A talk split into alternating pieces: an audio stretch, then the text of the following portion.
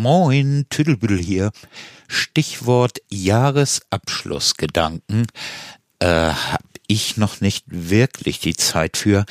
Äh, ich lass es mal so sagen. Zeit der wichtigste Wert im Leben, weil endlich. Nichts wird weniger, alles kann sich vermehren, aber unsere Zeit, die wir bewusst auf diesem Planeten Erde verbringen dürfen, ist endlich. Darum ist sie der größte Wert und äh, sollte meiner Meinung nach auch mehr geschätzt werden. Aber was Neues, Sinnreiches zum Thema Jahresabschlussgedanken gibt es in Folge 4 vom Leseesel, meinem zweiten Podcast. Hör mal rein, lohnt sich auch.